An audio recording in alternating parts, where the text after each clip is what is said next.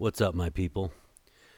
This is a post production edit that I'm throwing in here because there's more to this than wearing too many hats.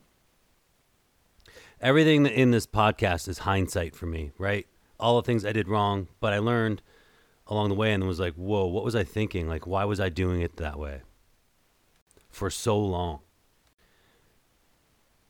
And I'm just going to point out that while I was doing it all those ways before I realized I should be doing things a different way, I thought I was on the money with all my decisions. I'm driven. I, I, I know what I'm doing for my craft. And I felt like I knew what I was doing with my business. Not all the time, but, you know, once I got up on step. But then these incremental learning moments come and you find yourself counting the hours that you would have saved or days if you had done it a different way. It's easy to be cocky and headstrong because we are super independent people. Not everybody is a contractor. Not everybody's cut out to be a contractor.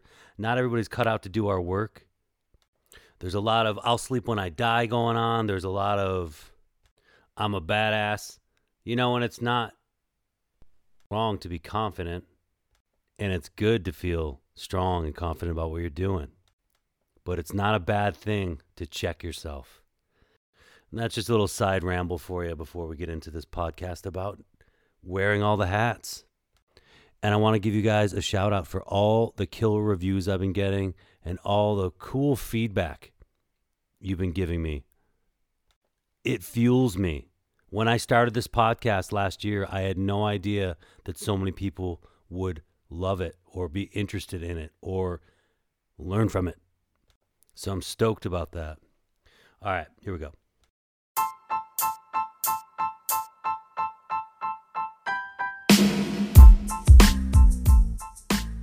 Welcome to the Contracting Handbook Podcast, a podcast for how to run a small contracting company. Whether you're a general contractor like me or a trade contractor, starting fresh or been in business for years, here's all the stuff you never knew you'd have to know before you started your contracted business with the man who's seen it all, your host, Mike Knoche. That's me.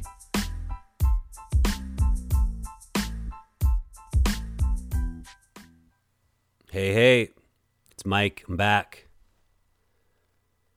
Today I'm going to talk about a fundamental of running your contracting business that is very important, maybe a little obvious, but it's just a small business basic when you're starting out or even when you've been going at it for a long time, and that's the subject of wearing too many hats.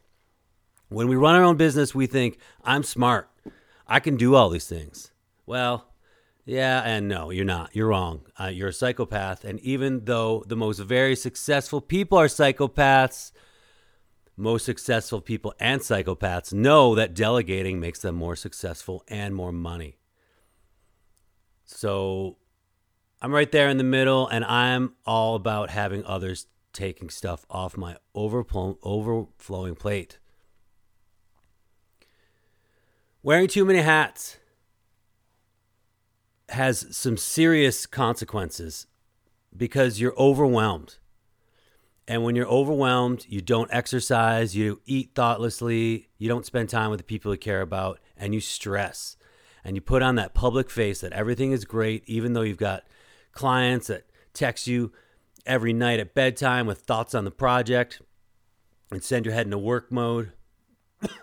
Meanwhile, you got stacks of proposals to get out because you're trying to do everything.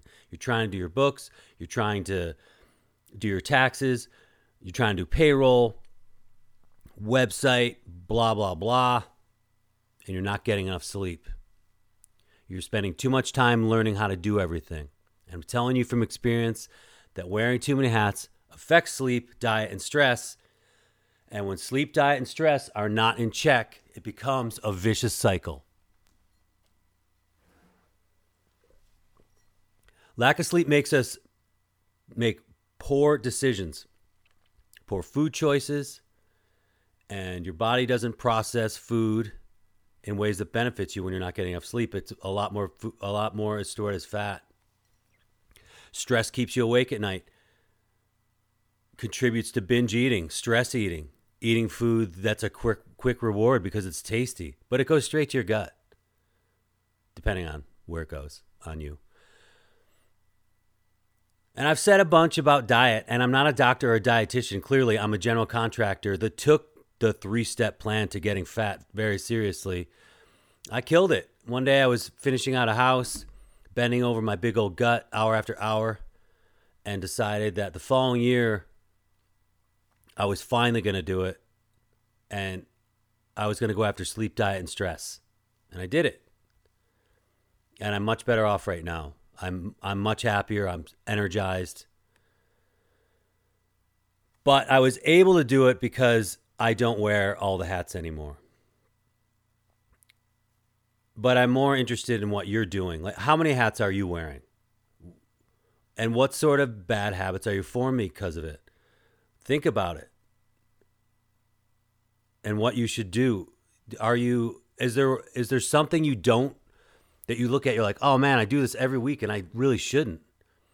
You know, that for me, that was bookkeeping and, and getting a CPA. That was huge for me right off the bat uh, because then I just had to stick my receipts in a drawer in a in a in a folder, which we're going to talk about when we talk about organizing. But you know, you don't need to study tax law. Someone did that already. Sometimes it's better not to learn something new because it's just a distraction and bookkeeping and payroll are cheap. You don't need to know everything.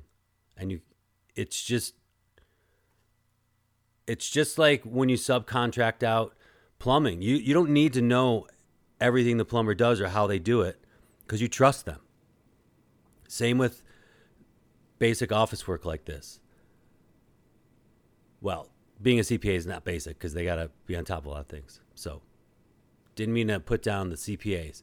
All right, hire out your website work and any of your any of your internet based work.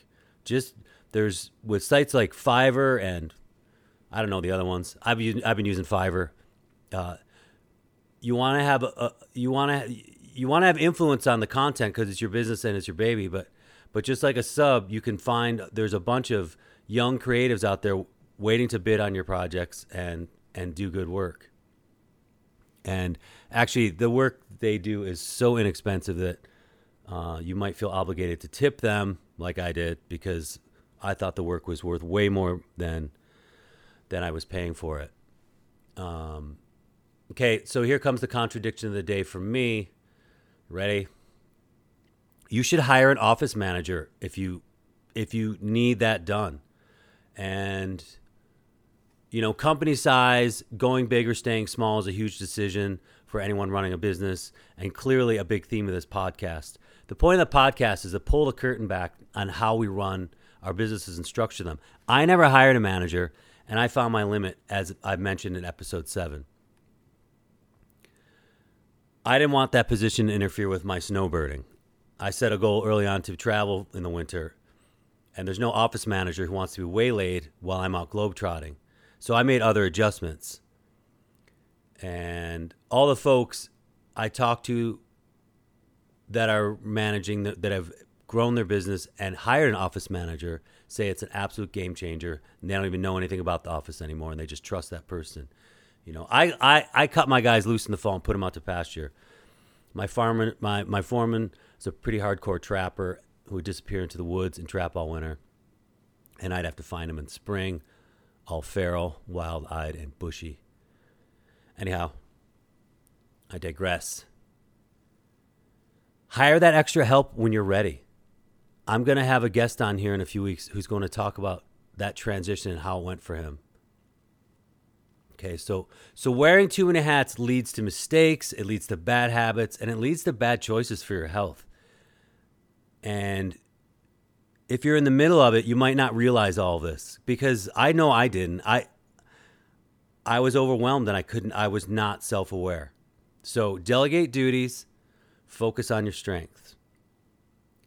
If you got any questions or comments, please let me know in a review. I would really appreciate that.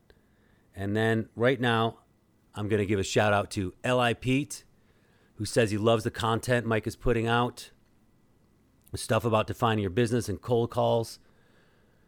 And he said the show resonates with him, and he keeps finding himself writing stuff down so he doesn't forget them. That's smart guy. I got a notebook. Do you? And he loves the interviews. Well, he said they're great. He didn't say he loved them. Uh, he said they're clearly unedited, raw, and real conversations between contractors, and he likes that the the conversation is is uh, is happening because it because we're all busy with our lives and running our businesses, and we don't really get to talk much. So thanks, Pete. Thanks for listening today, you guys. If you found value in the content, please consider leaving a review on iTunes, a rating on Spotify, or if you're in the Android world, a rating on my website. Alternatively, take a snapshot of the episode you just listened to on your phone or a picture of it from your car stereo and post it on Instagram and tag me in your stories. When you leave a review, tell me where you're reviewing from and I'll give you a shout out on the podcast. Thanks for listening, and whatever you do every day, remember at the end of the day, it's your legacy. So build a legacy that matters. That's all I got. Later.